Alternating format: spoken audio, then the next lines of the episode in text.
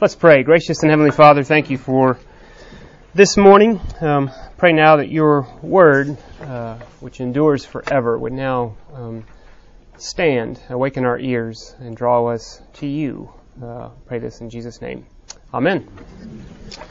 Um, great to be here this morning. Um, privileged to be here for Doug Webster, uh, who uh, is in the middle of this class, Election Year Theology. Great, great title. Doug is in San Diego this morning with Virginia, preaching in a memorial service of one of his good friends that they've known for for decades. We can say a prayer for for Doug. It's a hard it's a hard straw to draw. If you can imagine preaching in a at a at a service at, at, at preaching period, but then preaching at a funeral, then preaching at a funeral or memorial service of a close friend. Um, there's just a lot that's drawn into that. So praying for Doug this morning. Uh, Election year theology. He's working through the text. We are working through the text of First Peter. Uh, uh, Peter wrote two epistles. Um, uh, Peter had a really strong word for the strangers in the strange land, those who would see themselves as sojourners, actually, um, to uh, to those who were in exile, whose world uh, had changed and who had been thrust into a foreign land uh, not of their own choosing. Um, and then he draws out the spiritual word that, um, as a lot of the old gospels would really highlight this, the the music that came out of the slave movement, for instance, would love to sing, and I get moved by it when I hear these these old spiritual these hymns. These this world is not my home, Lord. I'm just passing through. Those kinds of things. That our citizenship is not here, uh, but in heaven. This is all very what you would say. This is Peter. This is very stroke close to Peter. Uh, and with this idea of election year, here we are in the middle, of course, of all of uh, of what's going on in our in our country and world. And as Doug said, and I'll repeat it, this is not a class on politics per se. Um, I don't think I'll refer back to this unless something happens on the fly, uh, which is always possible, of course. Um, not a class on politics, but I think we are being drawn into a lot of us uh, some confusion some sense of what am I to make of this? I mean, it just feels tense where we're drawn. Um, there's this, there's that. Neither of those feel satisfying at best. Both of them, one or the other, feel uh, you know grossly dissatisfying. Um, to some sense of all that dissatisfaction, that displacement, that dis-ease, that sense of uh, is this my world? Is this where I am? I feel like a stranger in my own house. I feel like a stranger in my own land. Uh, this sense of exile, not draw it all the way out. That's a really strong spiritual theme of not becoming too comfortable and conformed. It's going to be a Peter word to what's going on around us. And so I'm just trying to pull that up, and that's going to be the word that I think Doug is going to draw on um, week to week as he picks this back up for next week and the four weeks after. Uh, just how do we live in tension where things aren't quite, there's a lot of black and white. The Lord our God, the Lord is one. Um, there's not much ambiguity there. But now, as we live in the last days, uh, the day that happened once Easter morning, from that point until when Christ comes back, these are called the last days. And so far, it's been 2,000 years of last days. Um, all that is is one period um, as, as, the scripture would speak of the last days, and this is going to be language we hear in a minute. Uh, that's tension. How do we make sense of that? So that's just kind of the intro. Let y'all get used to my voice a little bit. Um, any questions or comments, even tying into where we were last week, if you have that? We're just going to dive into the text today, I think. I'm just going to kind of circle it around. There's some, some great stuff that's here. Um, so on the left-hand column, I've got that too uh, beneath 1 Peter 1, 13 through 2, 3. Um, let's read that, and then I'll go back through and, and uh, from my notes with the ESV, we'll compare it to the NIV, and then we'll be uh, R-E-S-P-E-C-T and see what we can do. So, so 1 Peter 1, um, therefore, so immediately we'll talk about that, but therefore, with minds that are alert and fully sober, set your hope on the grace to be brought to you when Jesus Christ is revealed at his coming. As obedient children, do not conform to the evil desires you had when you lived in ignorance, but just as he who called you is holy, so be holy in all that you do, for it is written, Be holy, because I am holy. Since you call on a Father who judges each person's work impartially, live out your time as foreigners here in reverent fear. For you know that it was not with perishable things, such as silver or gold, that you were redeemed from the empty way of life handed down to you from your ancestors, but with the precious blood of Christ, a lamb without blemish or defect. He, Christ, was chosen before the creation of the world, but was revealed in these last times for your sake. Through him you believe in God, who raised him from the dead and glorified him. And so your faith and hope are in God. Now that you have purified yourselves by obeying the truth, so that you have sincere love for each other, love one another deeply from the heart. For you have been born again, not of perishable seed, but of imperishable, through the living and enduring Word of God. For all people are like grass, and all their glory is like the flowers of the field. The grass withers and the flowers fall, but the Word of the Lord endures forever. And this is the Word that was preached to you.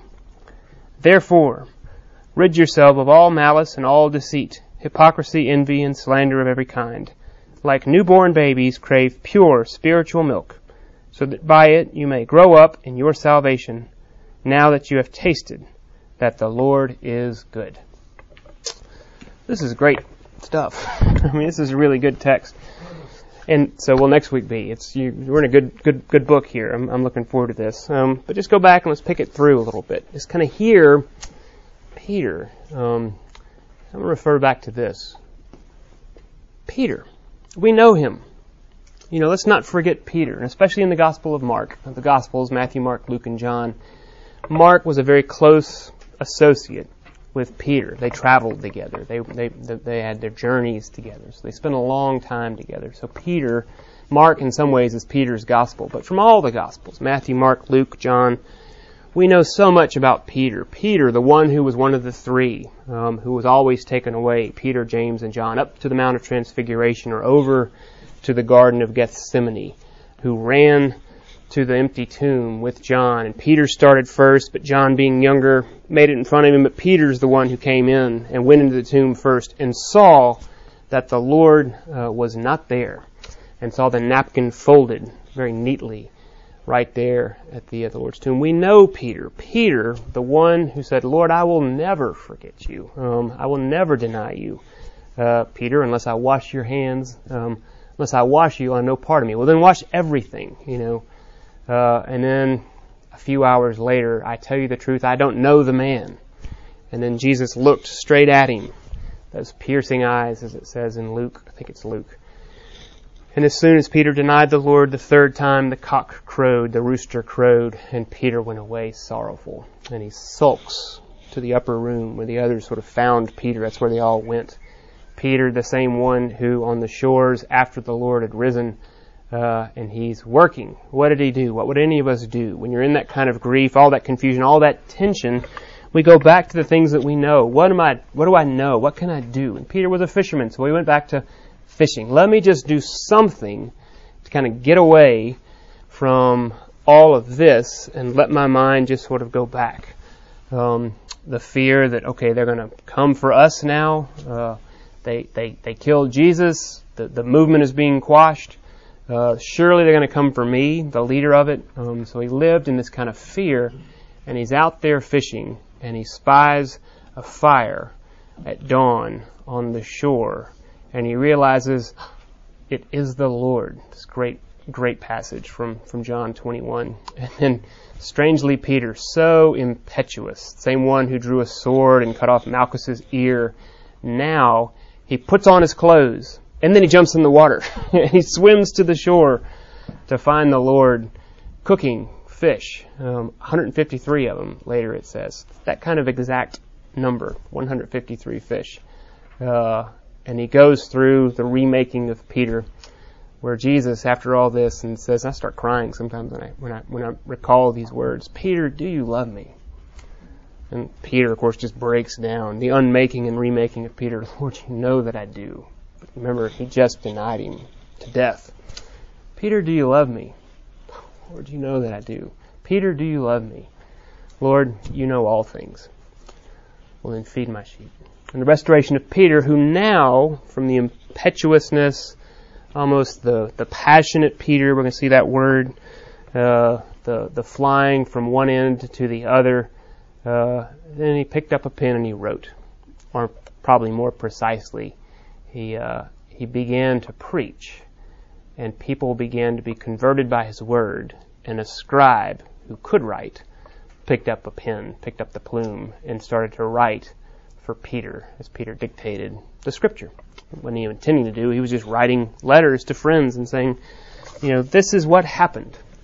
Let's write this down so this could go forward. I say all that because let's remember Peter. Next week we're going to hear about the great passage, probably the one that most of us think of when we think of First Peter. So you, like living stones, are being built into a spiritual house. For you are now, therefore, a royal nation, a holy, a, a, a holy nation, a royal priesthood. You once were not, but now you are. You once were not loved, but now you. This is Peter, who knew what it was like to not be. Basically, be not. I denied him. You know, and he was unmade. And now he hangs on to those words. Remember what his nickname was? You who once were Simon are now called Peter, Petros, stone. So he loved his name because the Lord gave him his name. So of course it's Peter who said, what is the church like? It's like a bunch of stones. It's like a bunch of me. The Lord said, upon this rock, upon this pebble, upon this stone, I'm going to build my church. And that's Peter. We just remember, what's the point of all that? This is real. You know, it's a real person who lived life in tension with all sorts of, uh, of, uh, of passions, of temperaments, personality quirks, of, uh, of flying off the handle. You know, he was ready, fire, aim. Uh, you know, sort of, you know, ready, ready, aim, fire. Ready, pff, I'm out. Somebody talk me home. You know, how do I get there? You know, yeah, let's run. You know, where are we going? Um, that's Peter. Uh, he's a real person, and this is a real letter written to us. So therefore, everything that we talked about last week comes into this, and he brings this in with this sense of the mind, this sense of uh, that part which uh, uh, is the interactive space with the passions, with desires, with longings, with emotions, the interactive space with the brain. You know, the mind's not quite the brain. It's not quite the place where you think. The mind is that space in between, um, the heart and the brain. Um, Therefore, with that, this is like Romans 12:2, um, be uh, renewed uh, or be transformed by the renewing of your minds. Um, Peter's in that same place with minds that are what? Alert and fully sober. Sober, sober-minded, as the ESV would say. Uh, having prepared your minds for action, being sober-minded. Sober-minded being able to see things as they actually are, seeing things clearly. It is never to be assumed that we actually know what life is really like, how things actually are. Uh, someone no less. I love this quote, and I love giving it to her. Anais Nin. I don't know if anybody knows her that well. Um, I think she was a romantic poet. Uh, uh, no friend of Christianity or religion. Generally, one of the first great sort of atheist writers and all that stuff. But but she um, she once said, "None of us see things as they actually are. We see things the way we want to see them." So call that whatever you want: denial, minimization, rationalization, a generalization. Uh, that is it's the equivalent of being drunk. When you're drunk, you don't have good judgment. You don't know the way things actually are. I can drive, or yeah, that's good. Two beers. There's always two beers. Um, uh, you don't see things the way they actually are. We see things the way we want to see them. We even got beer goggles, and you know, college is the great example of not seeing things the way they actually are. Overly idealistic. I'm going to live forever, etc., etc., etc. Peter, the unmade and remade man, says, Now, therefore, we who know, who've been given to know on the rack of life, through the grace of God, uh, risen uh, with Him. Therefore, preparing our minds for action, being sober minded, and now the imperatives come. The imperatives, the words that describe our remaking, the words that now will tell us, uh, as we'll look in a little bit, at the, the great glory of the creative Word of God, which when it speaks, it brings into being the very thing which is spoken. And so now the words begin to be spoken about once we're remade, what happens. Set your hope fully on the grace that will be brought to you. So here it is, we're in passive, it's being brought, we're being, we're here, and it's being delivered to us. We hear that sort of atonement language, delivery, just like Amazon brings you something, we are being delivered. Uh, uh, that will be brought to you at the revelation of Jesus Christ. I'm sorry, I'm in the wrong wrong text. Um, uh, set your hope on the grace to be brought to you when Jesus Christ is revealed at His coming. Now we're in this tension. We're in between. Uh, the law and the prophets pointed towards the coming of Christ, and then He came, born of a woman, born of a man, born under the law, uh, was crucified, died, and was buried. On the third day, rose again and now is ascended to the right hand of the Father, and we are in the last days. But he is coming again. I remember when I was probably 18, 17. I remember I was in my little church in Texas, St. John's Sealy. Like 40 people at Easter, probably two thirds of whom I was blood related. I mean, just tiny little church. Um, but went most days just because my grandparents were there and they would take me out to, to eat afterwards. Um, and that was a big deal because I was a bean and that was about, you know, we probably ate out five times a month, four of which were Sunday afternoons. So we didn't have, we didn't do that much, you know, a lot of y'all were like that. We just, people didn't eat out the way we do now. Um, so I remember sitting there, even after being in church, and couldn't ask anybody any questions. We didn't have a youth ministry or anything like that. Didn't have that kind of instruction. So it was just kind of through osmosis. And I remember reading the creed or hearing it, uh, or that part um, in the Eucharistic prayer which says, "Christ has died, Christ has died, Christ is risen, Christ will come again." And I remember I went, "Nobody ever told me that. Christ will come. Again. What?" The whole coming again part blew my mind. Had no idea that was in there. I was like, what is that all about? Well, that kind of set me on a path to figure out what does this mean? I just thought Christ had come, Christ had died. I got that, and now it was kind of up to us. Christ will come again. There's something else to the story that has not yet been told. And that's what Peter's really into, this part about when Christ will again be revealed. Because when he comes again, Mark, Every knee will bow and every tongue confess that Jesus Christ is Lord. There will be no ambiguity. That's one of the clear black and white parts.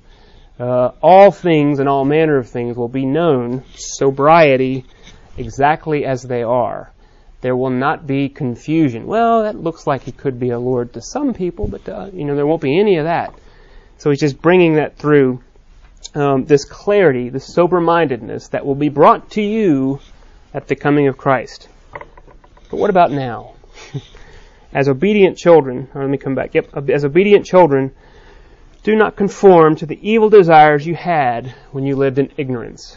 Peter has a reference point, the time before his remaking, when he would say, "I lived in a, in a uh, in an ignorant time, not completely uh, awash, uh, but he didn't know in the way that he now does."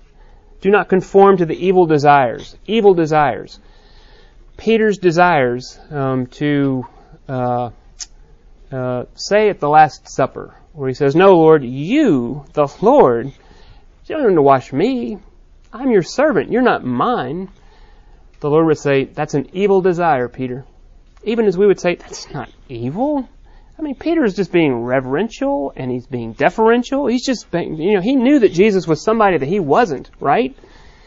He said, nope, nope, anything that proceeds from the heart, the human heart, the unmade heart, the heart of stone that separates you from the living grace of God in Jesus Christ, who came to die as a ransom for many. Peter's going to pick that up. That is evil. If it separates you from Christ's grace, from the Lord's grace. It is an evil desire, even a longing to be perfectly reverent, if it's about you and it's not about Him. So it comes through. As obedient children, do not conform to the evil desires you had when you lived in ignorance. But just as He who called you is holy, so be holy in all that you do. For it is written, Be holy as I am holy. I have to speed up here. Um, holy. That's temple language. what is holy? This is coming out of Leviticus, as, as Doug said. Um, the Levitical code, even if you never read it, you probably know that it's just full of all sorts of, of do this, don't do that, as a way to what? To separate the people Israel, or the instruments to be used like this, to, to declare God's uniqueness. To be set apart is all it means to be holy. So you would take a bowl, ordinary piece. Everybody would have a bowl even back then in their kitchen and all that. But if you took one and you made it holy, you set it apart for a unique purpose. Now it's the bowl that will hold the blood of the sacrificial lamb. Well, now it's got a different purpose. It's holy, not necessarily qualitatively different. I mean, quantitatively different. It's still a bowl, but qualitatively, it's now got a set aside purpose. And Peter and some others pull this over to say, and you also are holy a holy people, a royal priesthood, a holy nation, set apart for a unique word uh, and a unique work. And he just wants to really emphasize that. Since you call upon a Father who judges each person's work impartially, live out your time as foreigners here in reverent fear, strangers in a strange land. Live out your time as foreigners, as people that don't belong. So now he's tying that up with this idea of being holy. Just as that bowl doesn't really belong in the kitchen anymore because it's been set apart for a different use. So you also, who are holy, set apart for a different use, but who still live in the kitchen, so to speak. We're still here, uh, but we're now different. You know, random, but I think of Stripes. Anybody else watch that? It's one of my favorite shows. Showed my inappropriate cable consumption in the 80s. Um, Bill Murray's great line, look, we're mutants. We're misfits. See? His nose is cold. We don't belong in the army, is what Bill Murray was saying. Nobody. Libby laughed. She's the only one who laughed. Um, we don't belong, is what he's trying to say. Be holy as your heavenly Father is holy. For you know that it was not with perishable things such as silver or gold that you were redeemed from the empty way of life handed down from your ancestors. And I have to think that again, Peter, living, sleeping, uh, walking, just going through life with the Lord for those three or so years that he did, he hung on to those words. And this is one of the great lines from Mark, the Gospel of Mark, Peter's Gospel, where he says, For the Son of Man did not come to be served, but to serve, and to give his life as a ransom for many. Those words must have just sunk into Peter all the way through. The whole nine yards were given to him, especially at the Last Supper when he realized that it was the Lord who had to gird himself with a towel and serve Peter. For the Son of Man not come, did, come, did not come to be served, but to serve and to give his life as a ransom. The same word that's here called redeemed also means ransomed. Um, and Peter took that to the bank. He said, How do I make sense of what's happened to me? After seeing the Lord on the shore cooking the great catch of fish, 153, and ate it for breakfast, the resurrected Lord eating, and then he remakes Peter. I think he then looked back into his history, as you and I would do, and say, like, I remember when he said, Your name is no longer, but now is. I remember now when he said then, I did not come to be served, but to serve and to give my life as a ransom, to be redeemed, to be so that you would be set apart as something no longer perishable, common, ordinary, but royal, holy, different, extraordinary. And he pulls all that up. So let's go with this. And then he gives a great, what you'd call Christological passage where he talks about um, uh, what all this means, the atonement, this this place in the temple, um, like the uh, Christ being the Agnus Dei, the Lamb of God, with the precious blood of Christ, a Lamb without blemish or defect, chosen before the creation of the world, revealed in these last times. You can hear all that for His sake. Um, but going down, I want to get to uh, to verse 24, and we'll look at we'll look at some Johannes Brahms just to play highbrow for a few minutes. Um, uh, but now that you have purified yourselves, this is all. Think Okay, so the Word of God. Um, that's where he's coming to. It's going to be the great glory of the Word as a way to speak into the tension of what we would call the already, The Lord has died and is risen and has already told us that all will be well and all things will be made well and it is finished and your life is hidden with me in God. All that is the already. But then we have the not yet. The sense, but it's not yet happened because we're still dying. We're still getting sick. We still long for someone to tell me my name, for someone to notice, for someone to relieve me of this anxiety or this fear or whatever it is. So the already in tension with the not yet. It's one of the great phrases that we can always kind of hold on to. And he's pulling that in. Now that you've been purified, now that you've purified yourselves by obeying the truth so that you have a sincere love for each other. Love one another deeply from the heart, for you have been born again. Not through perishable seed, but of imperishable. And then how? How does this happen? He remembers Nicodemus John 3, member of the Sanhedrin who came to Jesus at night.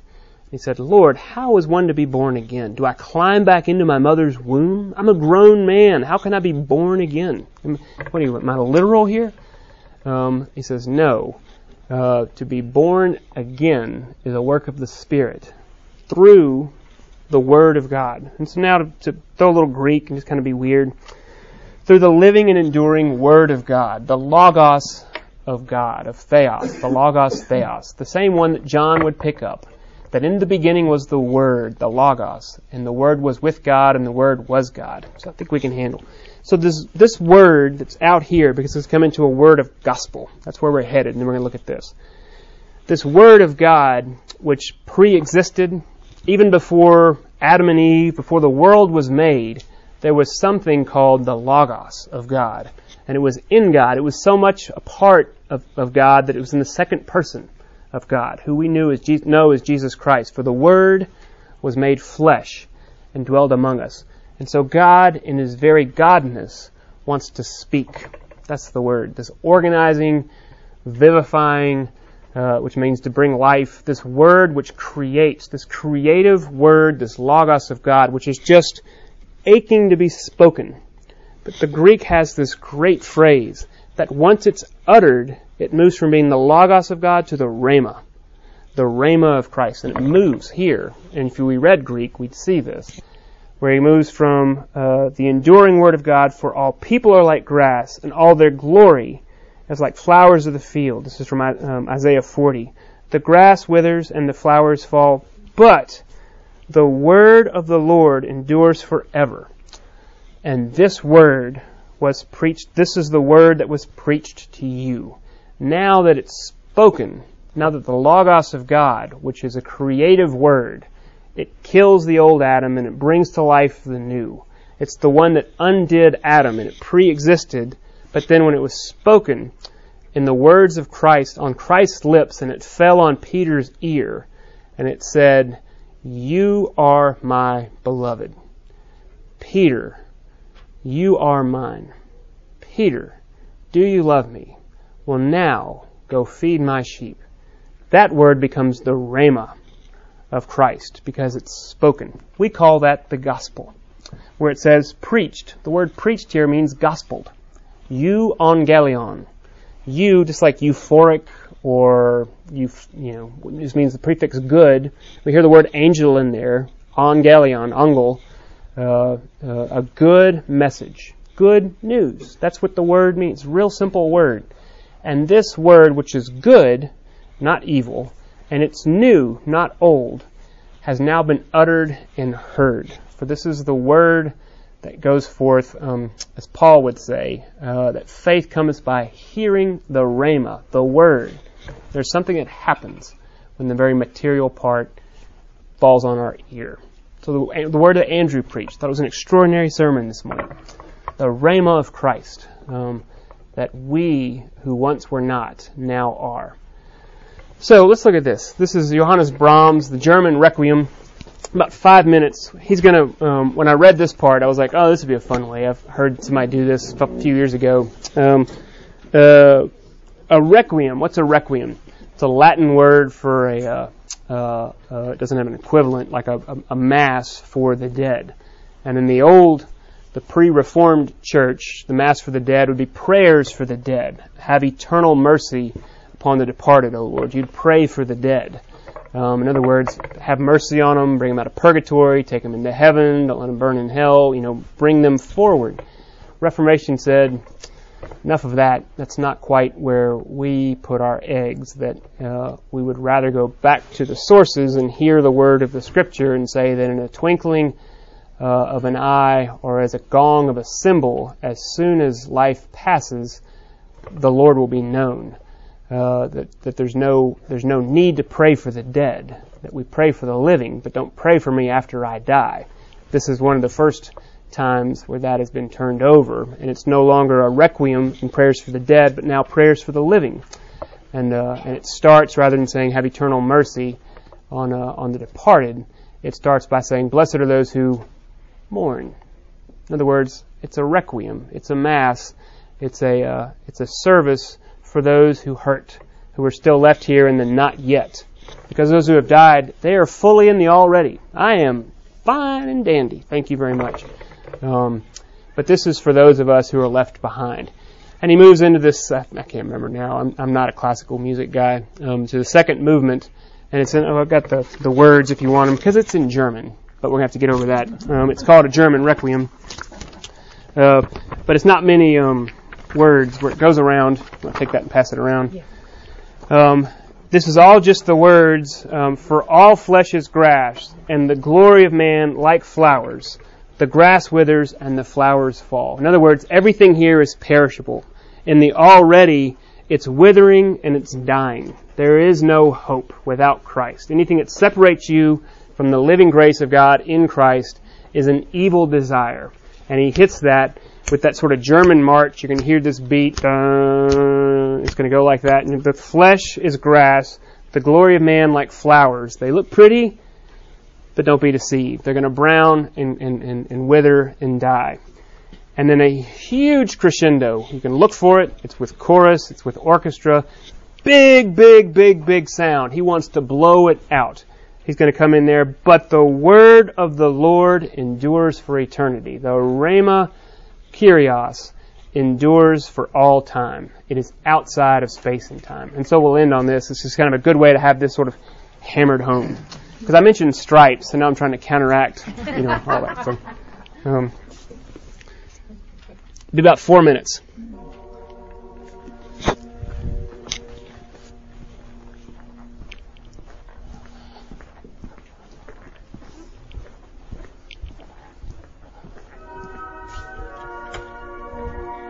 Just feels German, doesn't it?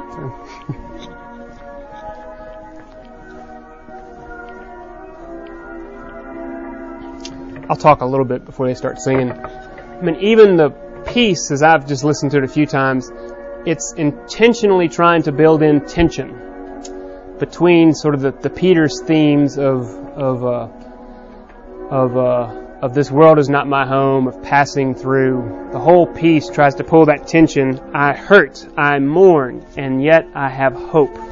And it's trying to go back and forth. So you hear now the major notes, and they kind of lilt. Oh, there is hope and yet there's still the bong, bong. You hear the funeral march. You can almost hear him walking with the casket.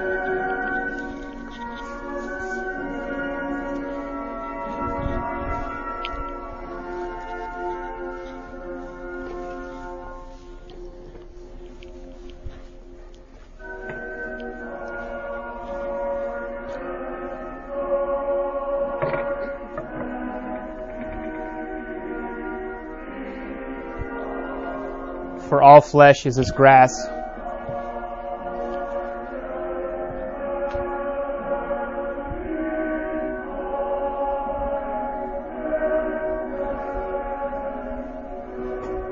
And the glory of man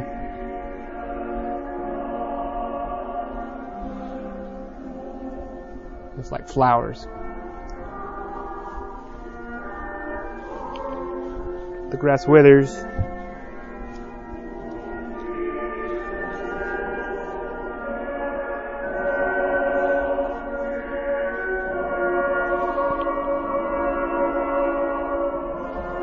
flowers fall.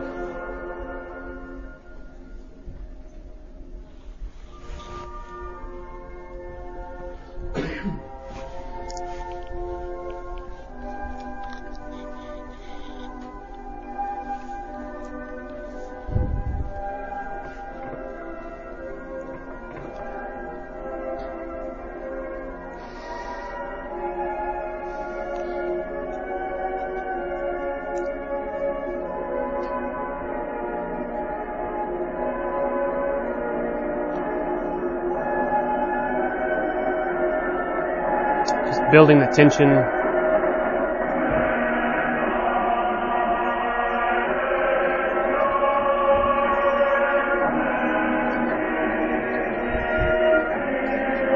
Just repeating the first court verse, for all the flesh is like grass and the glory of man like flowers.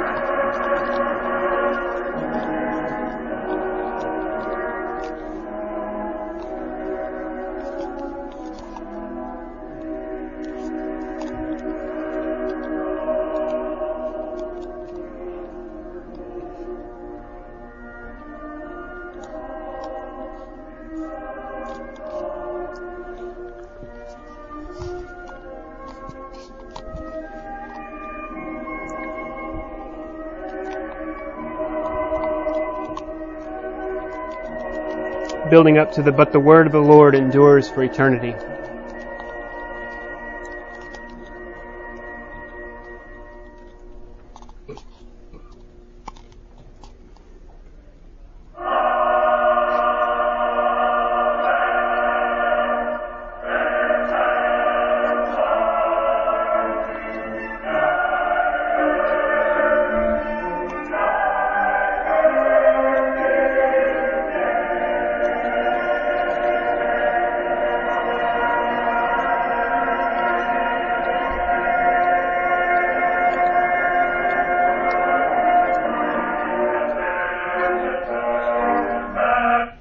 Then it just goes on and starts tripping over itself with just hope and hope and hope and hope and hope. You know, quoting Isaiah again and again and again. Uh, the redeemed of the Lord will come again and will come into Zion with a shout. And it's a great, great, and marvelous text. So, with all that, I think we're done. Let me pray. Gracious Father, uh, with your preached word, uh, let that word dwell in us richly, fall in our ear, change our hearts, uh, so that we may uh, have that word brought to us um, and have now uh, the desires of our hearts be like uh, children that crave pure spiritual milk, the milk of your word, uh, to, to, to grow down and to be dependent upon you. Pray this in Jesus' name. Amen. Amen. Thank you. Thank you all.